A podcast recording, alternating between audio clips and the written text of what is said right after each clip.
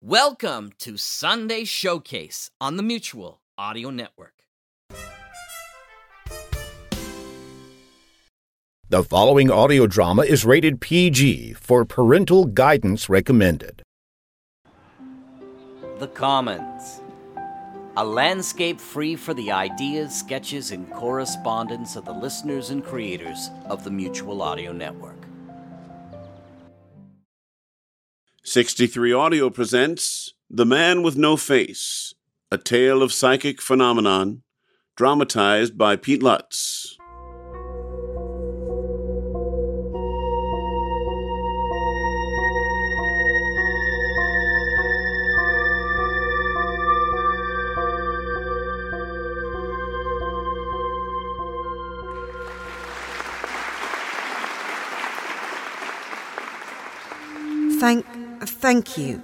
Thank you. Ladies and gentlemen of the International Association of Parapsychologists, I am not here before you today to share amusing anecdotes. What I have to tell you is not a story. It is a case.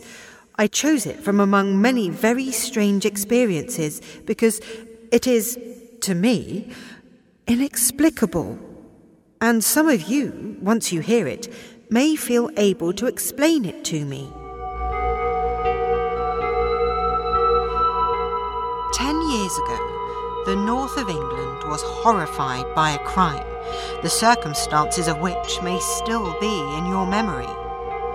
One of the people involved in that crime was a patient of mine, and I'm here today to tell you what I know of his involvement therein. A young man, let us call him Mr. Smith, accumulated some wealth in good investments and married a fine young woman whom we shall call Mrs. Smith.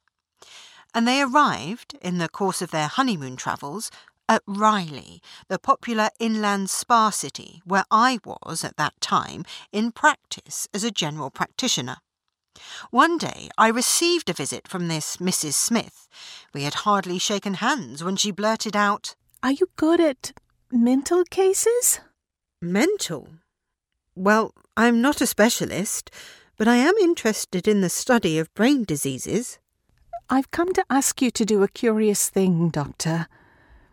I want you to come and dine at the hotel with my husband and me tonight. We've been married 10 days. I want you to pretend to be an old school friend of mine, to account naturally for having invited you. My husband knows none of my friends, so there's no likelihood of his being suspicious. I have here a few details which I've written down for you, to help guide you, such as my name, those of my family, the school I attended, and so on. Do you think you could come? I was surprised, of course, but I confess that my interest was piqued. I must, of course, ask what would be the real object of my visit. I don't want to say anything that might give you a clue. I want you to be quite unbiased, simply to watch Mr. Smith and me, and to report to me faithfully afterwards anything that seems to be unusual. After dining with us, you will naturally call upon me the next day, and if you come between 11 and 12, my husband will be taking in the waters, and you can see me alone. Then we can talk. I said I would come. I felt sure she was sincere. Her manner of controlled agitation called out my sympathy. Whatever you may notice tonight, pretend to see nothing unusual. Thank you. I promised. We dined together that night in a private room. The husband was a heavily built man, about 35 years old. He was taking the waters for rheumatism and had a slight stiffness of the right shoulder. He appeared to be very devoted to his wife. I felt Mrs. Smith to be watching me as I watched Mr. Smith. I could see her eyes following mine. I could feel, and more strongly as the evening wore on, that she was wishing or expecting that I should become aware of something which eluded me. I studied the man for all I was worth. Mr. Smith was reticent, but not unpleasantly so. So by degrees, I shaped out the notion that the man was on the defensive. There was something that he wanted to hide, and more especially from the woman he loved. By the time I took my leave, I had found out little more than the simplest facts about his life abroad, how he and his wife had met, and so on. It was evident that he loved his wife, who was some years younger than he, a great deal. I left early that evening, since I could glean no more information by direct questioning, and called again the next day at the appointed time, a good deal perplexed as to Mrs. Smith's reasons for inviting me. You noticed nothing? Nothing? There was one time when I thought you must have seen it. It was so close to you. It? Oh, you needn't glance around. It's not here now. It goes with him. Please sit down. We must talk it out. I'm desperate. I know I originally consulted you about my husband's brain, but do you think there might be something wrong with mine? I wouldn't think so. Hallucinations, you know, are neither uncommon nor dangerous. Is your hallucination of a very unpleasant character? Judge for yourself. It is a man without a face. Excuse me? I always see it following Randall about. Ever since the day after our wedding, that is. I never saw it before that. It was there last night as we dined together, standing behind his chair. It's very horrible, for it has, instead of a face, only a mass of scars. It wears a kind of white mask. Have you suffered from hallucinations before? No, never. Have you mentioned this, any of this, to your husband? No. Why not? Because I think he knows. You think he knows? I'll tell you why I think so. On the morning after our wedding, Randall got up early and went down to the beach. We were at Scarborough. I dressed and went down to the coffee shop, selecting a table near the window. As I sat there, Randall came in by way of the veranda. This creature I described before followed him in. It gave me a shock. It was so hideous. Then, as my husband sat down, I saw it was close, standing behind his chair. There was something in its hand. I couldn't see what, and I've never yet been able to see it. A waiter in that moment brought coffee for Randall and walked right through the creature, taking no notice of it. I knew suddenly that the thing was not substantial. But what on earth could it be? It was more than I could take, and I fainted dead away, falling on the floor in sight of everybody. When I came to, Randall was looking over me, and we were in our room. It was just the two of us. The strange creature was gone. Oh, what? Randall? What? Shh, shh, shh, darling. Darling, you're all right. Everything's all right. But I remember feeling... Yes, we had a bit of a scare down in the coffee shop. Do you know what caused you to faint, sweetheart? What? What caused me to... Oh, why, I have no idea, Randall. I don't think anything like this has ever happened before. Should I call for the hotel doctor? No, no, please, dear. I'll be all right in a few minutes. I couldn't bring myself to tell my husband what I had seen. I had very nearly convinced myself that it was nothing more than overexcitement of the nerves. A little later, however, when I came into the sitting room, there was the thing again, standing behind Randall as he read a book on the settee. I approached him slowly, cautiously, nearer, nearer, trying to understand what it could be. Randall's eyes were on his book, and he didn't notice where my gaze was fixed. And as I approached, the creature's hands slipped round his throat and covered his mouth and nose. He gave a choking gasp as if something was strangling him. Mrs. Smith went on to say that her husband's hands went up to his throat. He staggered to his feet and went over to the open window as if to get air. She said that the apparition had disappeared, but all in a moment a certain knowledge flashed into her. He knew about this awful thing, but he didn't want her to know. Until we were married, I couldn't see. Now that I was Randall's wife, I saw.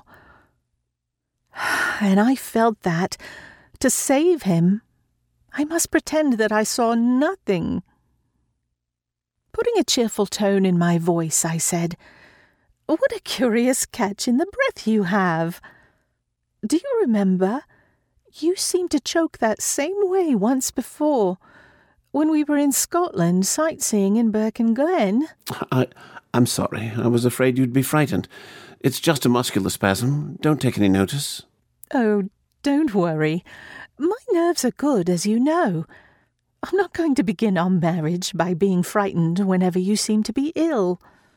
That would be making a rod for my own back." I said it in a flirtatious way in order to make him laugh and kiss me, and we two set out for a walk along the beach. But all that day I couldn't stop thinking, are we both mad? What will come of this? And I made up my mind to consult you. The hallucination, I feel sure, exists in your husband's mind, and is merely transferred to yours by the power of a strong sympathy. You are strongly in sympathy with him, yes?" "Of course I am." "Then it is he who should be my patient. Unless I can examine him, I can be of no help to you." "If only I could induce him to come to you. But how can I, without telling him that I know?"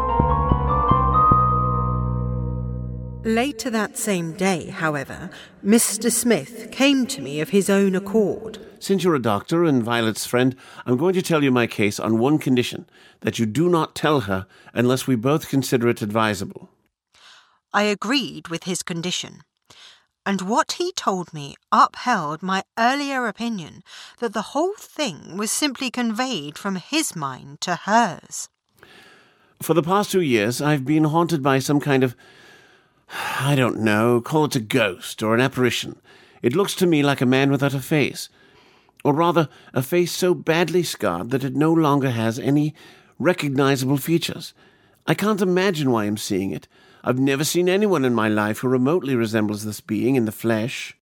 "Do you have any enemies that you know of?" "No." "Are you troubled by anything in your life?" "Other than this apparition, you mean? No, not at all.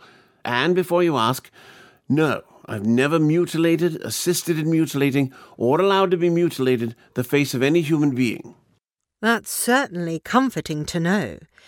Now, I must warn you, I can do little more than treat." I wrote Mr. Smith a prescription, gave him what little advice I could, and urged him to consider the whole thing purely as a matter of health. I mentioned several cases I knew of in which overwrought nerves had been responsible for disturbing delusions. At last I stood, and he followed suit. I asked him how much longer he and Mrs. Smith were staying in the area. "We're leaving tomorrow, but if you like, I can ring you up and let you know if this medication does me any good. Thanks, and goodbye."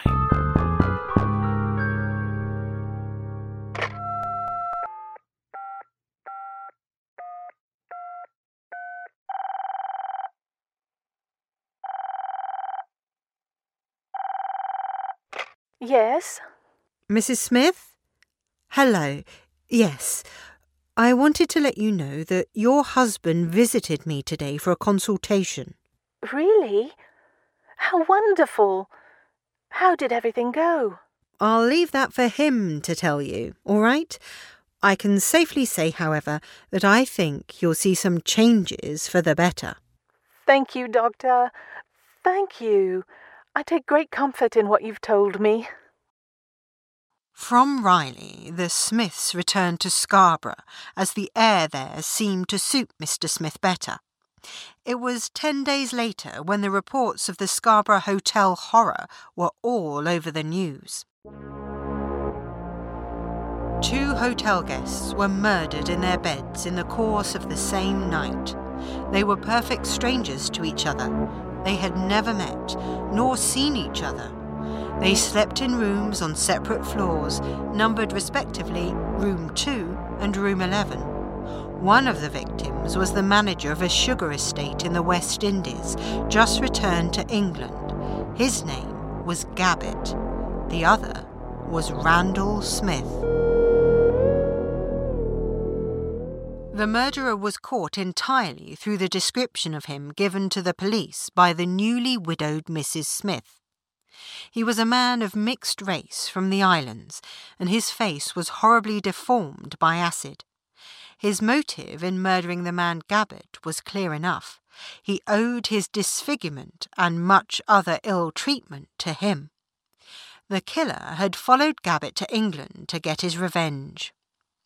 The murder of Mr. Smith was simply a blunder. The figures on the hotel room doors were in Roman numerals. The intended victim's room was 11, and the criminal mistook the Roman numeral 2 for that number. However, after killing the wrong man, he had the diabolical self-possession and determination to go on and murder the right one. The method of murder in both cases was strangulation, but of a peculiar kind. The doctors who examined the bodies thought that some small, curious tool had been employed to cover both the mouth and nostrils of the victims. And what's a remarkable feature of these crimes is that they were accomplished so silently that Mrs. Smith, asleep in the same bed as her husband, had not been awakened.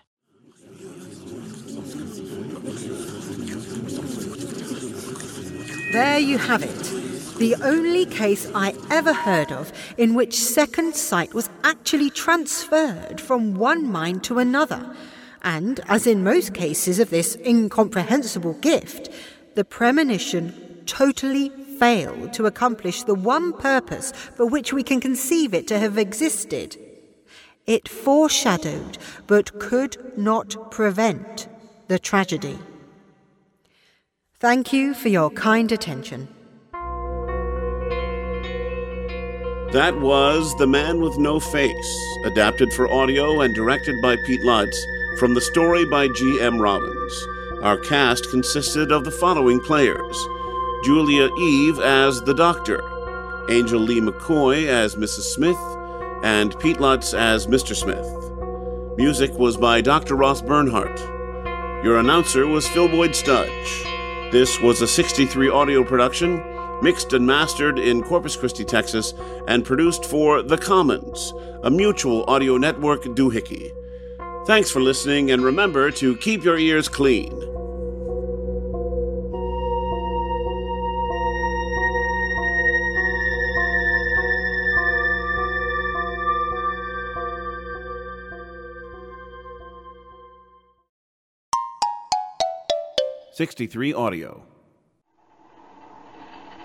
This is Mutual.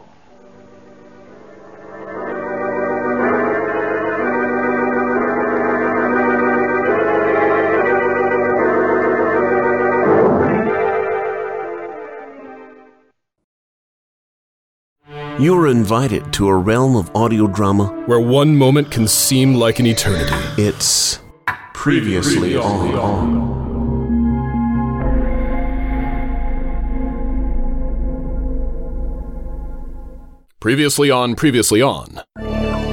There are as many Earths as can be imagined.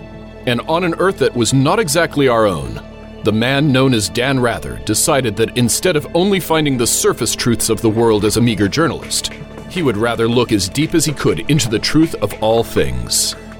Dan, or Deep as he chose to be called, decided to become an explorer, adventurer, and quantum physicist instead of a TV anchorman, and he found it to be rather good. He started noticing small things that intrigued and disturbed him as he adventured through lost civilizations, hostile dimensions, and forbidden bureaucracies.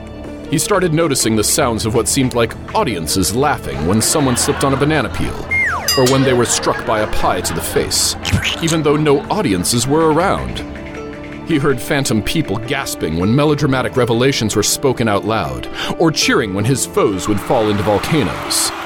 He started noticing background ambiances fading in and out as if there were artificial scene changes happening during real life. These also accompanied blank spots in his memory. What disturbed Deep most was that almost no one else seemed to be aware of these things, and he thought this to be rather odd. Rather than despair, he took his team of heroes and ventured to the event horizon of what they knew as their reality. There are as many Earths as can be imagined, and Deep Rather and his team of explorers were determined to find out who had been imagining theirs, and they would have a few words with their creators when they did.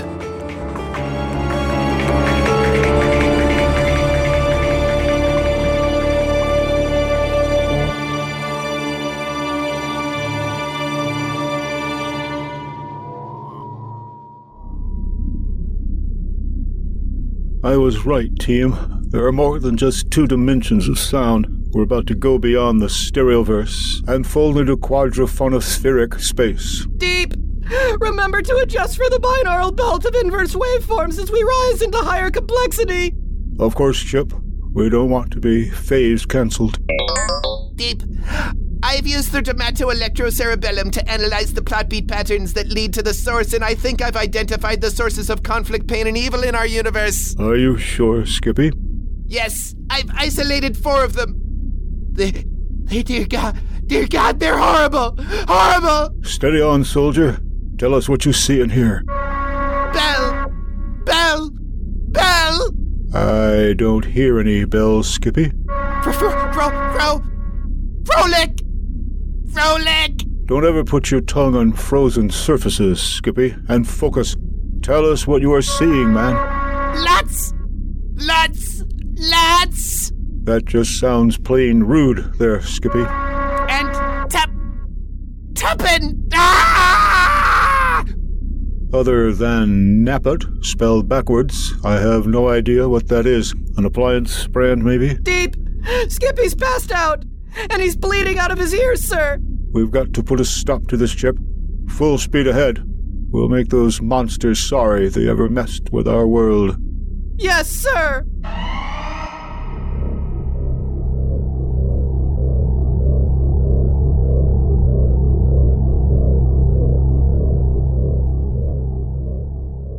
Next time on Previously On. Will Bell, Frolic, Lutz, and Tuppen survive the wrath of their creations? Will Skippy recover from his horrible revelation? Why does Deep surround himself with people with names that sound like processed food products? Will Deep Rather's attack prevent there being another season of Previously On? Find out next time on Previously On.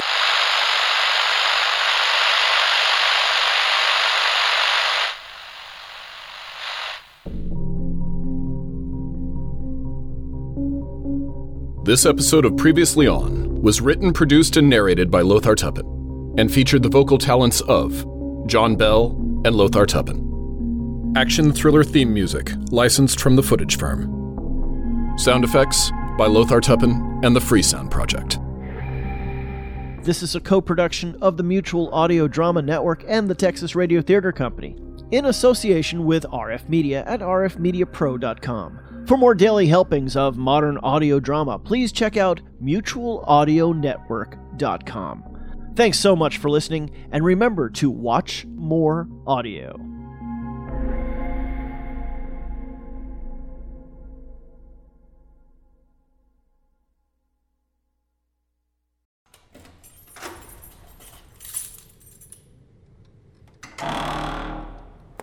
Just stay in this cell. Someone will come and process you in a few moments. Hey, buddy, what are you in for? Solicitation. Yeah. Can you believe it? But a nice-looking guy like you got to hit the streets at night to get something. It's not something I do all the time. It's Yeah. Or sort of on a deadline. A deadline? Yeah, you got to get some before what? It's not important. Yeah. Nothing's important right now. Well, except for getting out of here and go back to cruising the streets, I guess, in your case. No, I'm not going back to the streets. Is this your first offense? Oh, yeah, definitely. And trust me, I'll never do this again. Why, did you get rolled or pick up something? Well, look, if you don't mind, can we just change the subject? Sure, whatever you want. Thank you. You know, we're both stuck here, so we can talk about anything you want. Okay. You like movies? Okay, I didn't see that coming. No, really, movies. You see movies and you start to wonder about things. Like what? Like who's going to wind up with the girl? I think you know that pretty much in the first 10 minutes of most movies. No, not. You ever watch alien invasion movies? What the hell? Are you on something? No, wait, hear me out. When the invasion begins, the bad guys, the aliens, the monsters are just that. They're monsters. They're scaly or ugly, and usually they can't even speak. They just and click, click, click, click, and stuff like that. I mean, does that sound reasonable? Well, if they're invading, they're bad, and if they're bad, they're ugly. I mean, that's the way it works out. Well, that's the way it works out, but does it make sense? I mean, you see these bug-eyed creatures, and somehow they've found us, and they've come across the galaxy to take over the world. I mean, that takes intelligence. That takes ingenuity. It takes more than what a bug-eyed creature that goes all the time would have, wouldn't it? So you'd rather we'd be invaded by pretty aliens? No. You're missing my point. I'm making it badly. Let's say that we wanted to invade a planet, okay, for whatever reason. Because their hookers are prettier than ours. Yeah, okay, fine. That's a good reason. Okay, we're going to the planet now. We're attacking an entire planet, and we've only got just a limited amount of people to do this.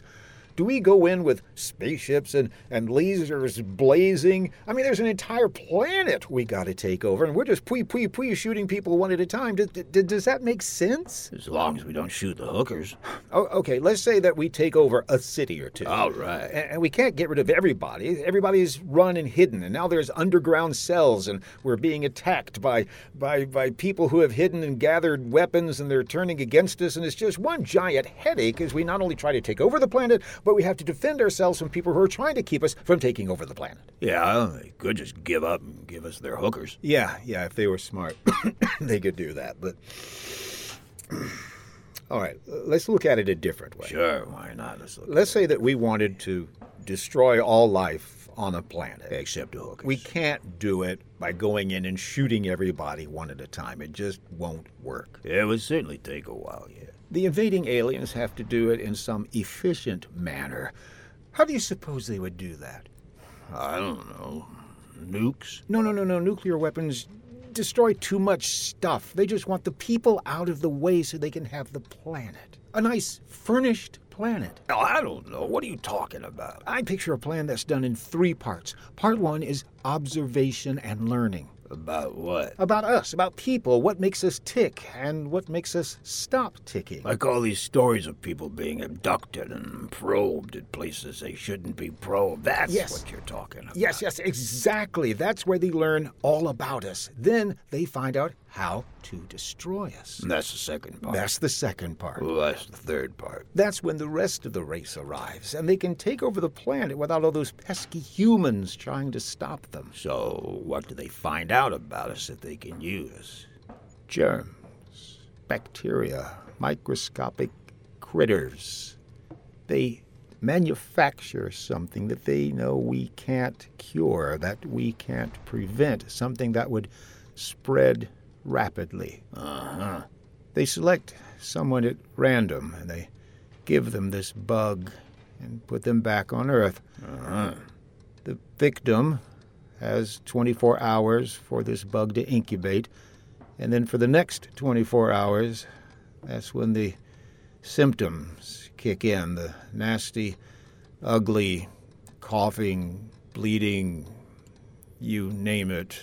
And that's when the person spreads it through the air, through contact. And he knows that he's got this thing? Oh, yeah. They tell him. I mean, why not? He can't do anything about it. Well, he could save the world by offing himself, couldn't he? You know, bam, he's dead, and that's it. No. This thing is so nasty, it continues doing what it does, even if the body is dead. Well, we'd be screwed. Yes, we would.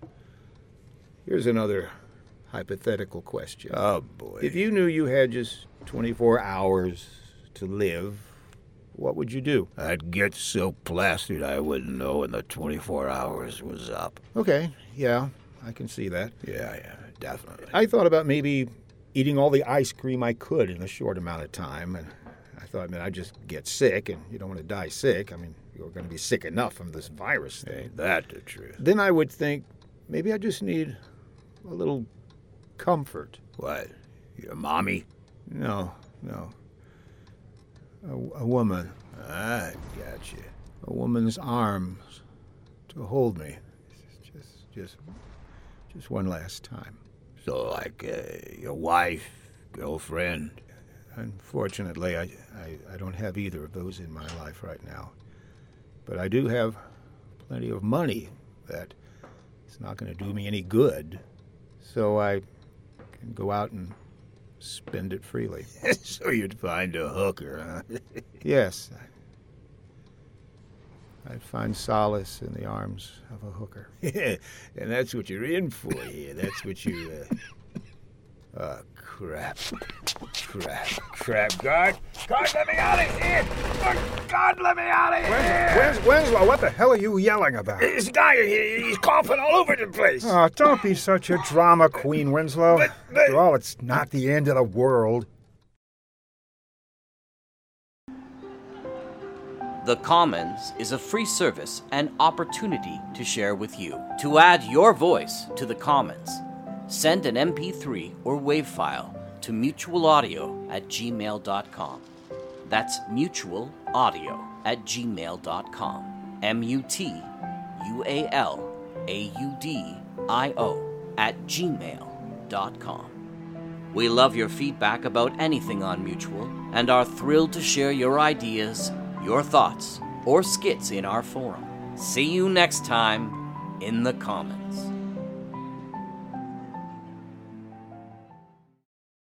Every other week, right here on Sunday Showcase on the Mutual Audio Network, you get a brand new episode of Bells in the Battery, for which we apologize. However, if for some reason you can't get enough Bells in the Battery, and after you've asked a professional therapist for help, head over this way on Fridays. Friday Follies has all the old Bells in the Battery, going back to 2006, back in the prehistoric days when it sounded like this to get on the internet.